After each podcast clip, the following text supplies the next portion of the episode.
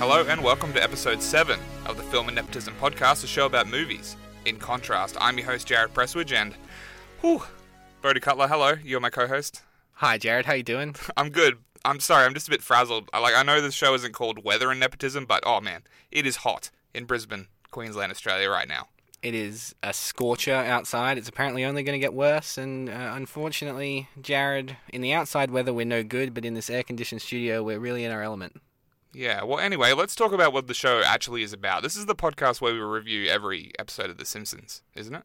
No, actually, of course not. This is the Film and Nepotism podcast, a show where we contrast and compare movies that we've never seen before. We want to talk about the differences and, and how they work together, how they work as separate entities, and what really makes these movies tick from a from a film fan perspective. Yes, but before we get into our double feature, as always, we we have two new release movies to review. I have seen both of them. You have seen only one, you lazy bugger, you. Yeah, well, I did go and see one last night at your request, so I'm going to ask you a couple of questions about the movie that you've seen and I haven't seen, and that is First Man. Jared, what did you think of First Man starring Ryan Gosling? It's about Neil Armstrong and the lead up to his Apollo 11 mission, where he was the first man to go on the moon, and plus it mixes some family drama in there. It's directed by Damien Chazelle, who did La La Land and Whiplash, two movies that I really enjoy. You know, Oscar movies, and so is this one. I don't think it's going to win any Oscars, though. I think it's a perfectly solid, well crafted biopic, but it didn't quite grab me. What specifically about this movie do you enjoy? Well, the music was really good. Okay. you Should be expect- expected. Yeah, you should be. Yeah, you should expect that from the director. Um, the performance of Claire Foy, who plays Neil Armstrong's wife. What's her name? Janet. Um, I thought she was really good. The cast overall was very good. There's Carl Chandler in there. There's Jason Clarke, Ryan Gosling, um, Ciarán Hinds. Yeah, they're all really good, but I feel like they were let down by the script. I think. Yeah, I can see a lot of people liking this movie, and I can see a lot of people just thinking it was really boring, and I, I wouldn't really argue with either point. So, yeah. Okay, you think it sort of finds itself in the middle of a good movie and a boring movie? Just didn't really spend enough time on the things that I personally wanted to see. Like, I wanted to actually see what work went into getting to the moon in 1969. Yep. Yeah, we didn't get that. And like I said, there's a bunch of good actors like Carl Chandler. I didn't, I don't really know who he is. I don't know his name. I don't really know what he does. I assumed he's like a higher up. But what does he actually do? Like, what do you do, Mr. Chandler? Where is he in the NASA scheme of things? Yeah, I just know that he's a higher up, and it just didn't, you know, it just didn't um, get into the world. I know they're trying to go into Neil Armstrong's personal life and stuff, but I didn't really care all that much about him. I, I assume he's like a, a Ryan Gosling, Ryan Gosling-y type. so I guess Ryan Gosling did a good job in the role, but yeah, it was just good. I wouldn't recommend. Well, I, I guess you you can go in and see it, and you. I don't think you'll be disappointed, but maybe just wait until the lead up to the Oscars and watch it on DVD or buy it on iTunes or something in the lead up to the Oscars because it'll definitely be there. But like I said, no wins. Okay, all right. Well, Jared, I only have one question about this movie. Does this movie definitively prove that the moon landing was real? No. All right, moving on. We're going to talk about Bad Times. Now, I keep saying Fast Times at the El Royale. It's not the actual title of the movie. It is Bad Times at the El Royale. Jared, uh, I went to see this last night. You went to see it uh, last week. What did you think of this movie? I think it was a really good Hateful Eight clone, not directed by Quentin Tarantino. yeah, I've, I've got written down here that it's a, uh, a Tarantino light movie. Uh, the reason that these kind of movies work generally, these mystery, multiple strangers coming together movies, is the dialogue, and it's a little bit lacking in this movie for me, but there are some redeemable and fun qualities. With the Hateful Eight comparison, we can't give it too much crap because Quentin Tarantino has been stealing movies from people for years, for his whole career. But it definitely does go in a different direction by the end in the third act, specifically with Chris Hemsworth's character. He's used a lot in, in the promotional material, but he isn't in it that much. But when he is, he's pretty pretty good and effective. So, what do you think about it?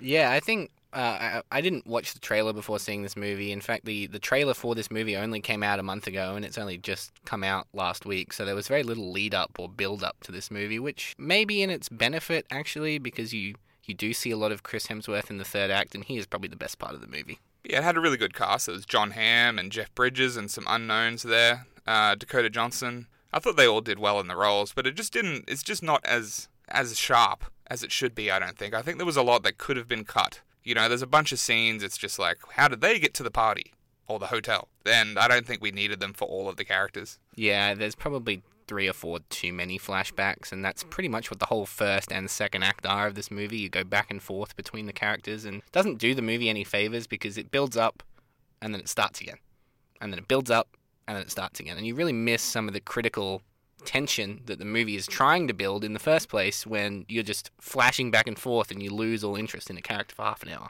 And it's a mystery that isn't isn't isn't one where you're like, oh, I want to know what happens, and then it shows you what happens, and you're like, I don't really care that this character was watching through a window at that point.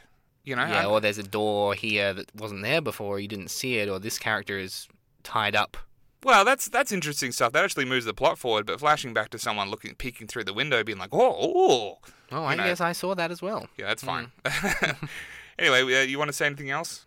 Well, yeah, that no, that's pretty much it for me on on bad times at the El Royale. So let's move on to our main topic today, Jared, and that's coming of age movies. And boy, do we have some doozies. So many to pick from over the years. Coming of age is a very strong genre of film. I think there's so many that you could have picked, but I feel like, like you said, we picked two doozies. So let's just get right into Boyhood, directed by Richard Linklater. What do you want to be, Mason? What do you want to do?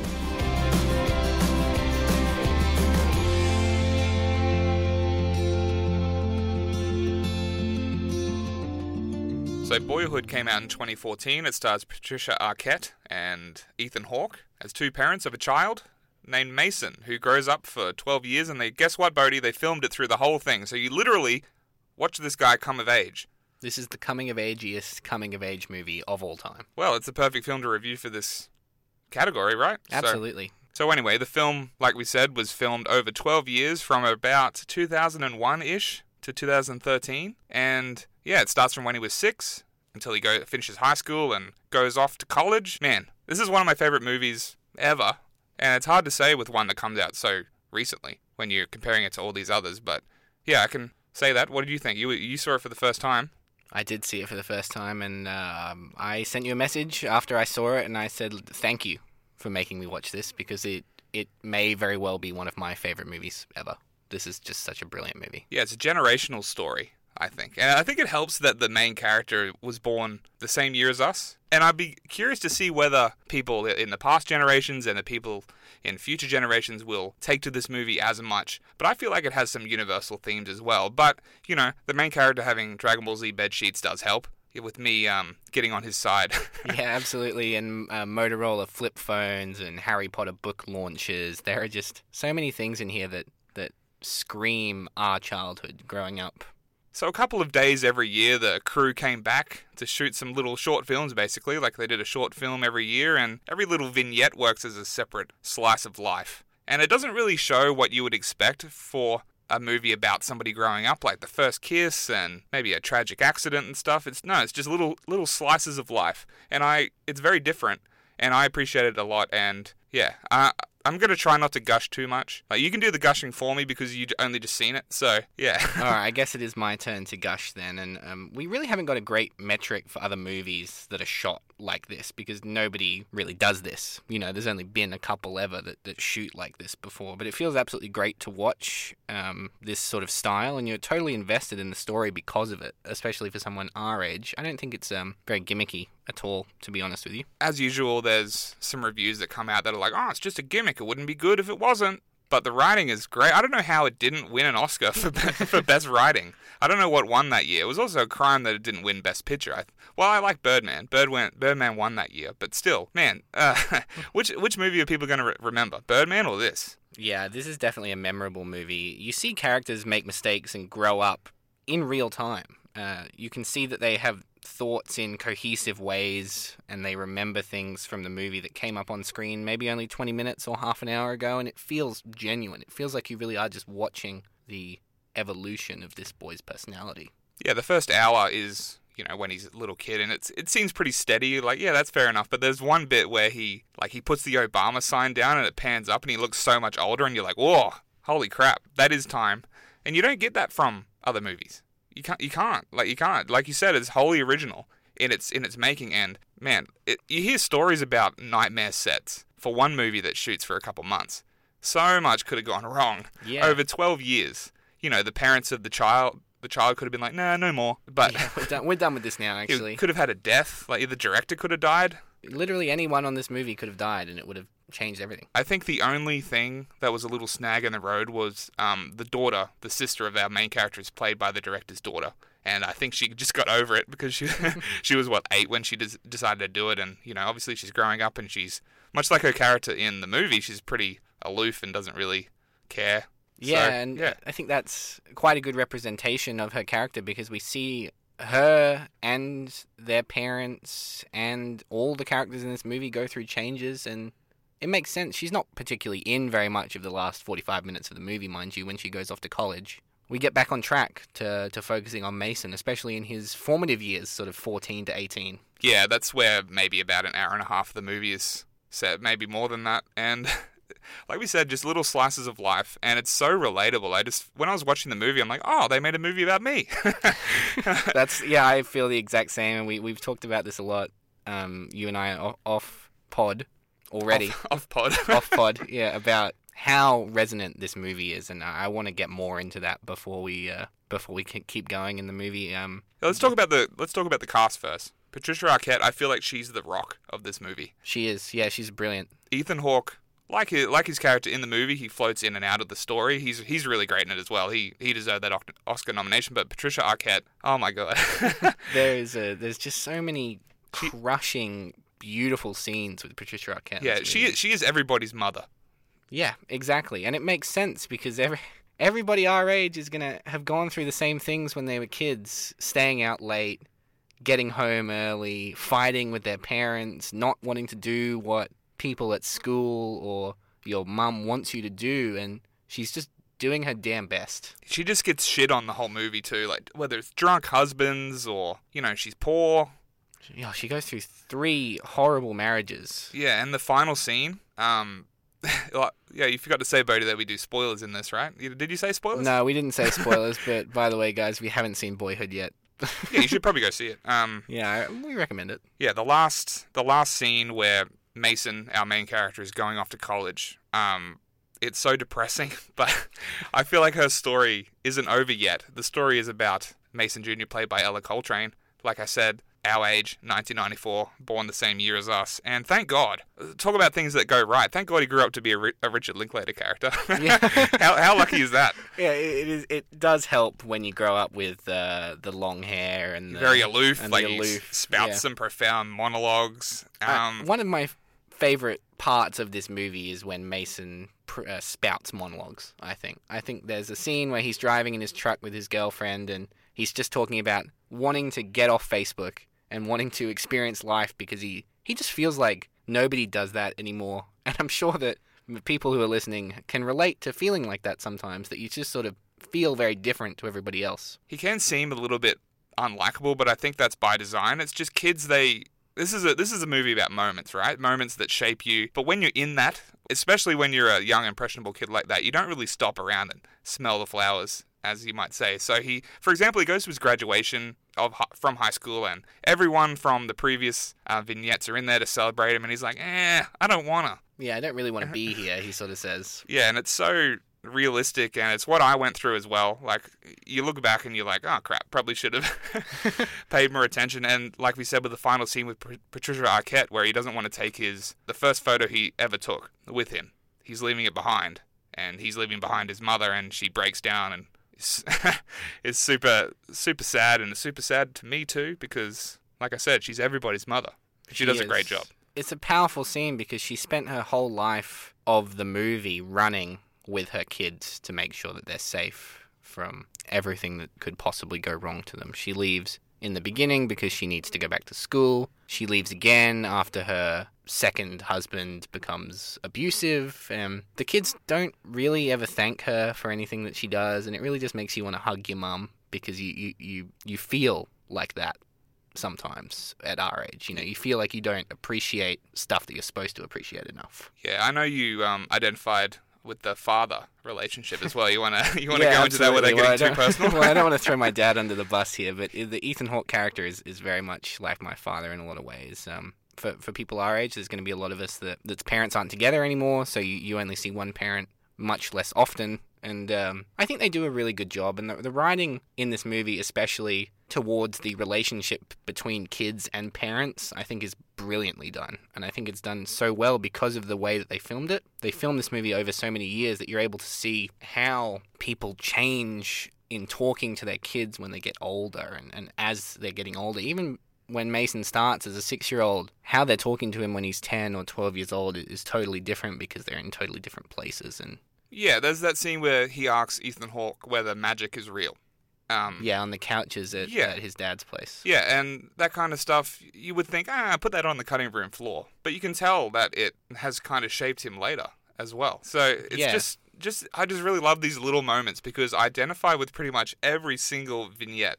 Yeah, absolutely. Every year, every single every single year of age that Mason is, there's there's reasons to identify with him. Maybe we, we watched it at the right time. I remember when I watched this first movie, I just went through a breakup as well, and I was thinking exactly exactly the same as um, Mason does when he's talking to his dad, is trying to get advice, and that and that resonated with me as well. Um, that was one of my favorite scenes. The final scenes with his both of his parents were super powerful. Did you say that you cried six times? Yeah, six times during this movie. I'm not gonna lie. I mean, it's such a powerful movie. There's a great scene in this movie too where Mason's talking to his dad when he's 15, and Mason says, "Don't you remember you told me when I was eight years old? I was in the back of the car. My friend was here, and you said that car was gonna be mine one day." Talking about this old black Mustang. Yeah, and he doesn't remember because it's it, it wasn't a, a bookmarked moment for Ethan Hawke's character. Yeah, yeah, he yeah, Ethan Hawke's character, his dad doesn't remember, and Mason is is sitting there because that was a moment that changed him, or that was a moment that he's held on to specifically because it was a moment he was looking forward to for a long time. You know, he, he was promised something by his by his parents that he really thought maybe he was entitled to it, maybe he was expecting it, but you know that that might have been the first time in the movie that Mason realizes that his parents aren't exactly how they were when he was when he was younger. I think in that he was just betrayed by memory. I think I feel like with Ethan Hawke, it's just it was just a passing thing that he said, and yeah, I, I think memory served him wrong there. And plus, what are you going to do with that kind of car at 16, man? yeah, exactly. That's very true. But I, I think he's a- just it's he's a- just yeah he's he's kind of a dumb kid even even through high school yeah he's kind of like i said he's kind of unlikable but you do follow him and i feel like if he continues to act i know he's been in some other stuff nothing really of note i know he was in the circle with emma watson which is apparently awful Oh, okay. And um, Um, Tom Hanks, right? yeah yeah yeah, Yeah. and patton oswalt and, and stuff like that but i feel like he can turn into a really great actor if he wants to and also he looks a lot like hayden christensen He does. Yeah, that's from the star true. wars movies Yeah. and they do talk about the prequels a lot yeah, general grievous Ugh. Yeah. Oh God. They talk. I mean, there's so many things here that they talk about. Um, some of the the big things that really stuck out to me. I've got a little list here. If you'll indulge me for a second, Jared. Uh, the dads talking from the outside of their mouth style of speaking. Well, that's because this is the greatest thing in the entire world. and I remember that's exactly how my dad used to speak to me all the time. Uh, when he wanted to swear, but he was trying to hold himself back. It's a classic dad thing to do, and having moments in this movie that aren't stereotypical, like first kiss, or we don't exactly see the first time that Mason does many stereotypical things as a child, but we get moments surrounding that that shape him in in more impactful ways in the future. You know, he goes and he goes and has a, a beer with some older kids, and he's out of the house, and he's uh, he's had a bit to drink, and then all of a sudden he realizes that the people around him aren't really interesting or cool to him, and so he goes and finds a totally different crowd after that. yeah it's just finding your way Yeah, and that's that's absolutely perfect. And um, there's a, a really nice overarching theme in this movie where we get to follow a kid who realizes that his parents aren't really special. You know, and when he's young, especially, he talks. He asks if his parents are getting back together. He asks if uh, if he can see his dad more often, if he can go and spend more time with his parents because he loves them and he wants to spend as, as much time with them as possible because he's this young kid and that's what he wants. He wants the family to be together. Yeah, he was also shielded by their shortcomings. Obviously, Ethan Hawke was a, an absent, absentee dad in the beginning. Patricia Arquette kind of tries to protect him from his father and being disappointed, but he does learn eventually that his parents are mortal, as we all do, as we all do. As we all do, and uh, I mean, I'm I felt the same way when I was 15 years old. And look, to say that I love this movie is an understatement. Really, I felt connected to Mason. I felt connected to the world. It felt like you were following a real family, and that's very powerful. And like we said, the I don't think the 12 year thing is a gimmick. I think it's necessary. I think well, it's a visual medium, filmmaking, and you can clearly see him growing up and Sure, it's an aid, maybe a little bit. Maybe it'll get, get you a bit more publicity, but it did, but he backed it up. So, Yeah, he backed it up because the movie's really good. yeah. Yeah, it makes it makes total sense, and the writing.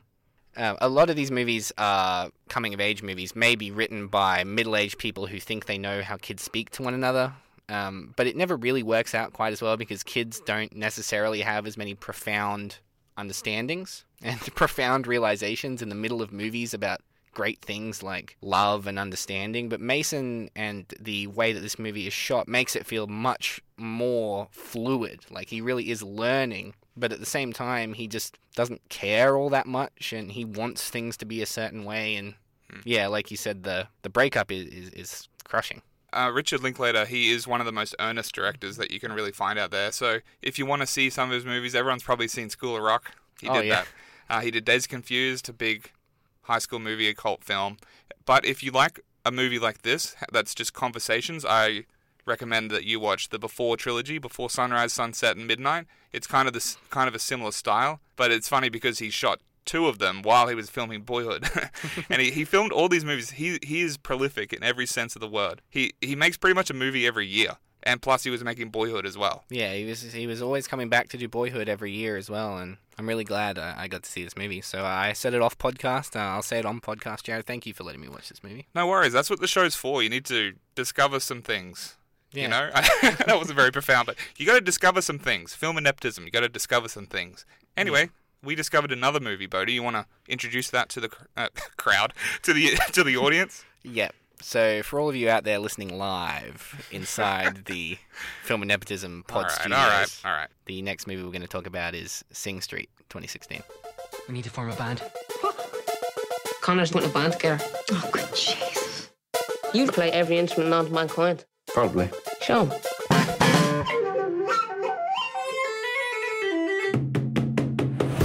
So Sing Street is directed by John Carney. He is an Irish indie filmmaker. This movie made $13.6 million at the box office on a very, very, very small budget. It made $10 million in the rest of the world outside of the US. Um, Jared, what did you think of Sing Street? Well, usually I like to write notes when I watch these new movies and stuff, but I didn't really do it with this because I was just having too much damn fun. This is a lot, uh, a lot, a lot. You know, much. It's much different from Boyhood in the way it's made, but it's still worthy of the coming of age moniker. Yeah, this is a super fun movie. The music, the humor. I was listening to the soundtrack on the way over here. Yeah, Sing Street. It was yeah, like I said, it was a lot of fun. Yeah, that's the kind of vibe you get out of this movie. You know, the director has experience dealing with musical movies in the past. It really shows here because he's, you know, he's best known for these low budget musical smash movies. They're both uh, the both of his other movies, aside from Sing Street, are critically revered as well. Uh, the music in this movie, of course, is an amazing backdrop to the action that's going on. It takes center stage when it needs to, and then it takes a, a nice back step in the in the second half of the movie before ramping up again in the in the finale. And uh, you can see that the struggles that the the kids are having and the the parents, it's all influenced by music in this movie really nicely. Before that, though, I thought I was watching an episode of The Inbetweeners uh, in the beginning.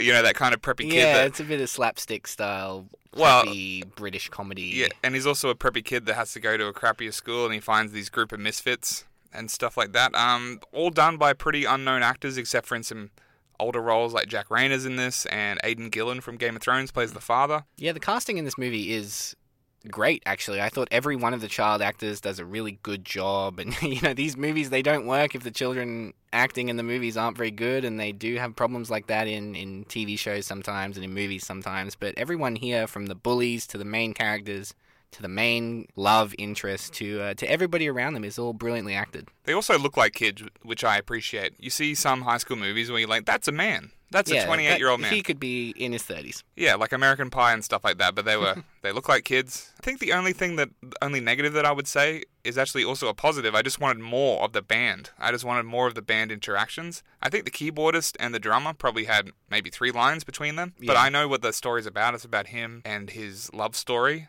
Yeah, you want to delve into that? You want to tell him what the story's actually about? Yeah, let's let's talk about the love story. Uh, as with all coming of age movies, um, aside from the basic idea, it's actually very complex deep down. I think boy tries to impress girl is the the easiest way to describe this movie. He lies to this pretty girl that he sees across the street, says he's in a band and that he needs her for a music video.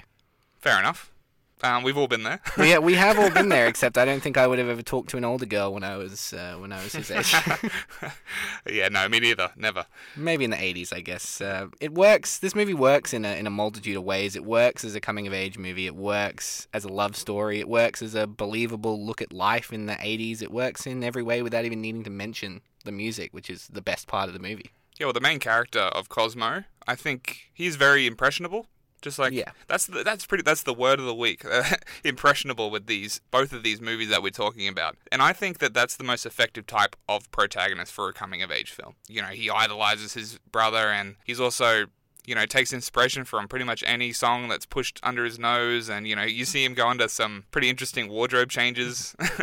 Yeah, So, some yeah. of the best moments in this movie are when they're they're changing wardrobes or where he changes his hair because uh, his girlfriend, the girl that he's lusting after, says that she likes his hair a certain way, so he's going to change. And then he's wearing a long cape, and then he puts nail polish on or eyeliner, and he comes back with scarves. And the hair dye. Yeah, when he gets exactly, when he gets little blonde, hair dye. yeah. yeah. I had a I had I had a friend that did that. you know, he doesn't listen to the show, but no, that's good. Well, um, but speaking of Jack Reynor, I'm gonna. I thought he was gonna be a ghost. uh, well, I thought he was gonna be a ghost. Like he never goes anywhere. But no. and he's like a kind of guru. I thought we were gonna get some Paul Bettany and um, what's that movie with uh, Russell Crowe? Uh, Beautiful Mind. Beautiful mind style movie. I, I thought it was going to be like that, but I'm like, oh, idiot! He talked to the parents of the daughter. They're not all crazy, surely. Yeah, no, not everybody's in on this act. I think the the older brother is he's definitely my favorite character in this movie. You know, he does a really great job of being the um The guru. Yeah, the guru guru. character. Yeah, he he's the he's the the north facing star for for Cosmo Sure. in this movie. Sure, yeah. Let's talk a little bit more about the the female love interest in this movie, Jared. You um you really liked her from what I can tell from what you've uh, from what you were telling me before the podcast. Oh, it's more like she how she represents. She's obviously a very great actress that played her, but she represents a a classic um, trope Yeah, in coming true. of age, and that's the unrequited love kind of. Um, how did I? Yeah, object of affection kind of thing, and we're going to talk about more later about that when we do our little little wrap up type thing. And there's the the movie is pretty tropey. I'll say that. Like with the parents getting the divorce and the kid going to a new school and meeting a bunch of misfits, but the characters are so wide eyed and likable, you know, and the music is so fun that you don't really care. And and I, th- I don't think the movie suffers from being tropey. No, I, I agree. It definitely doesn't. And there, you know, there's tropes. Escaping a low socioeconomic life by way of art is a very um, is a very tropey thing as well. You know, using music to escape your troubles and your bad life. That's a very tropey thing. But it works really well in this movie because they don't harp on it. When I was first watching this movie, I didn't think it was going to be a coming of age. I thought it was just like a straight high school comedy kind of thing, and it was getting going along at a really fast pace. But once about the half halfway point hits, it gets into some deeper stuff with him, and the the romance and the bandmates kind of thing kind of goes to the wayside. Like the characters, I thought the the manager, like the little ginger kid that was the manager, I thought he would be in it more, but he wasn't. That's, the movie's about the romance and stuff like that, which is fine. Yeah, no, I think it, it works really well. And some of the, the simple scenes in this movie are ones that abo- evoke the, the biggest laughs or the, the biggest smiles for me as well. When they turn up in their ridiculous costumes that they've stolen or borrowed from their parents for the music video, that's great. And she walks up and she's, oh no, what are you wearing? I've had that before. Like I used to be a film student, and um, the bands would rock up and be like, "Oh, what?" yeah, ex- exactly. And that, that's the kind of thing that makes this, this movie so great is because just those, those moments that you don't think are important to the overall story, they just, they evoke really good, strong, happy emotions out of you that really keep the movie going at a very quick pace. yeah, there were just some really dry moments that were great. Like, oh, I just like rabbits. I just love them. yeah, absolutely. And My, uh, I mean, my favorite uh, favorite quote of the whole movie is that no woman can truly love a man who listens to Phil Collins, and that's his uh, his older brother talking to him. True. Uh, Yeah, it is, it is true. I believe it. I agree. All right, Jared. Well, I think we've um, we've reached the part of the show now where we where we do a bit of contrasting and chat about some of the similarities and some of the, the reasons why we've picked these two movies. And I know there's a there's a, a bigger theme here that you want to hit on specifically. No, we just want to get into what are some common tropes and what's what are some do's and don'ts for coming of age movies. I feel like after this chat, we could write one. Yeah, absolutely. well, I think we I feel like together we might have gone through enough uh, childhood experiences to do a good coming of age movie. Yeah, one or two. Um, so we talked about this before. The object of affection trope. It's very common in coming of age stories where an impressionable young fella or lady falls in love with a beautiful, usually older and usually damaged character, like let's say Kate Hudson in Almost Famous and. Uh, Zoe Kravitz from Dope, which came out a couple years ago, she's not really a love interest, but she's that kind of propped up mystic, like oh, Yeah. you know. And um, also Jake Ryan in Sixteen Candles as well. There's a lot of uh, there's a lot of these movies, coming of age movies, that sort of laud uh, a woman as sort of almost this higher mythical entity for the main character, the object of affection. Uh, sometimes you see these women doing not unbelievable things, but things that just seem so um, out of out of place because they're so whimsical in these movies. they're usually the object of the protagonist's affection, and I guess we are we are seeing the movie through their eyes. So, but they usually do have a lot of problems. Um, also, I feel like most of the time they don't really deserve the affection of the pro- protagonist. yeah, like when very true. Jake Ryan doesn't even know who Molly Ringwald is, and he's just like, "Oh, she likes me, bro. Hell yeah! I Yeah, guess I'll, I'll, give, I'll give it a go."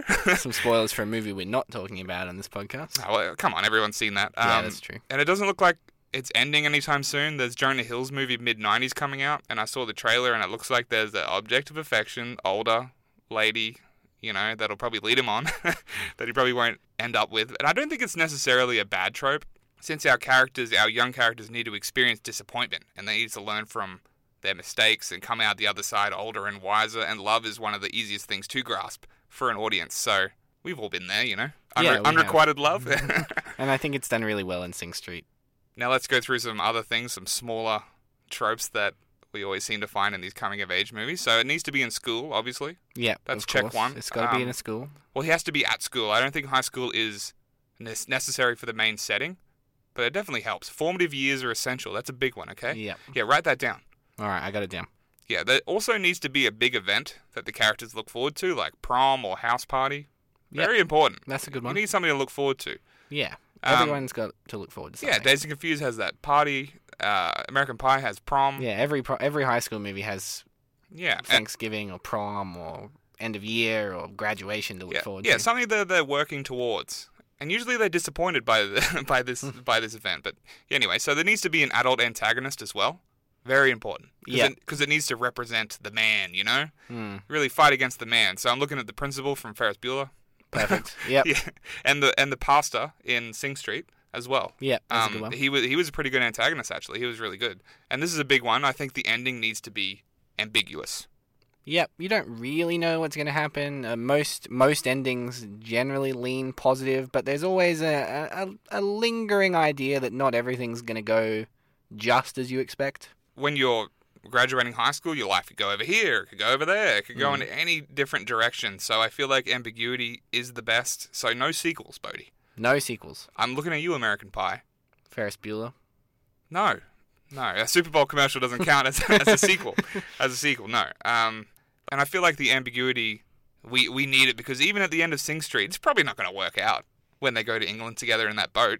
They're probably going to be homeless or something like that. Yeah. They're, they're just dumb kids. They they don't know what they're doing, and you know, like we said, he doesn't really know this character that well. No, he likes her. She's pretty. Yeah, he saw that she, that she was pretty, and he went after her, and she's you know a little bit damaged. So he's like, "Oh, I'll look after you." You know, it's yeah, yeah. I was surprised that they ended up together. To be honest, Hmm. I feel like Sing Street is kind of like a half coming of age movie, like because I don't think we really see his see the ending. No, not quite, but he does perform a great song at the prom, and thus everything Worked out, I deserved for him. guess. Yeah. Yeah, well, you know, he didn't really experience much disappointment. You know, that moment where he's like, "Oh no," and then he's out into the wide world. No, that's true. But I do think the movie starts a little bit like that. You know, he is sort of he begins at a lower rung to the general sort of ambiguous beginning of most coming of age movies. But you know what movie doesn't have a lot of these tropes, Bodhi? Boyhood. Correct. Correct. And I feel like it's the best of the genre, and it doesn't have all of these. So, was the last 10 minutes of what I was just talking about worthless?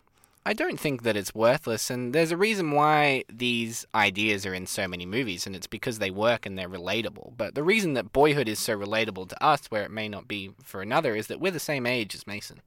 Hmm. We grew up in the same era as Mason. We understand Mason. We understand Motorola Razr flip phones as kids. We understand Dragon Ball Z bed sheets. We understand book launches and video games and wanting to uh, wanting to stay out late and uh, not do your schoolwork and just do what you're passionate about and say screw everybody that doesn't let you do what you want to do.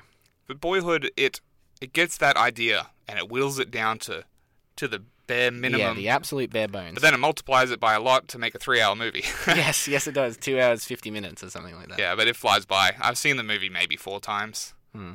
I, I I love it every time. I tear up at the end every time.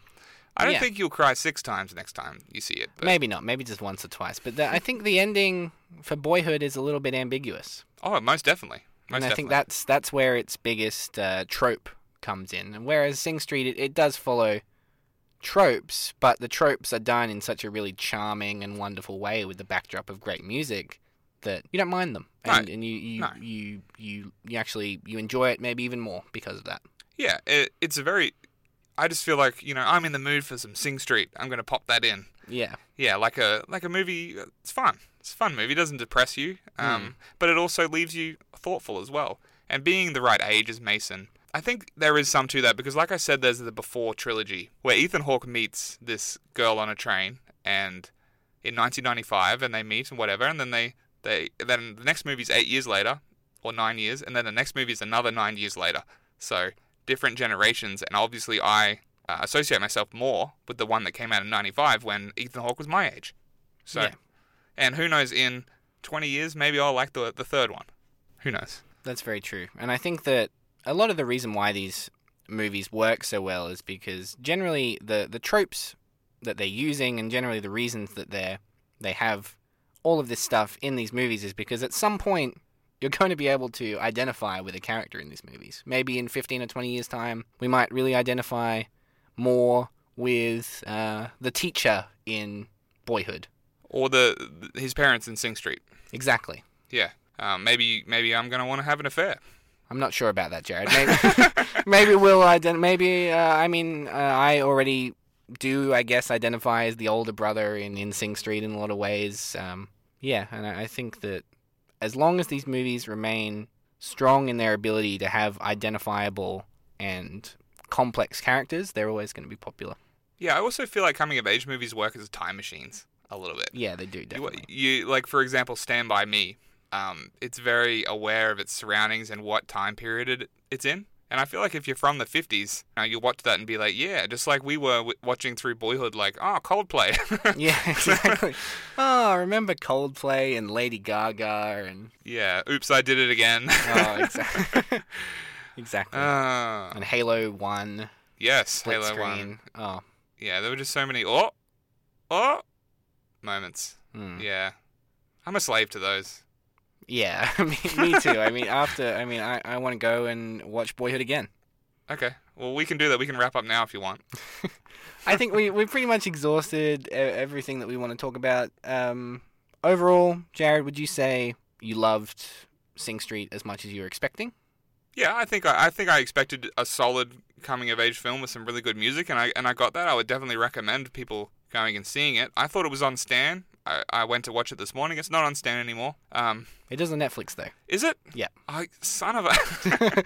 I didn't know that. Damn it! That would have saved me a lot of trouble. Oh, god damn it, Bodhi. God damn it. I'm sorry about that, Jared. But anyway, that's about all time we've got for today, guys. Thank you very much for listening to the Film and Nepotism podcast. Jared, why don't you tell our fans where they can find us? Facebook, Twitter, SoundCloud, iTunes, Film Google. Podcasts. Yeah, film and nepotism everywhere on the internet. You use the internet, right, Bodhi? Yes, I then, do. Then you can listen to the Film and Nepotism podcast. You know, next time, next episode, it's our Halloween episode, and I'm really excited about that, especially because you are a scaredy cat. I am a scaredy cat, and look, we're going to save all the scaredy catness for next week. I might have come in and cried six times next week as well. Hey, Bodhi.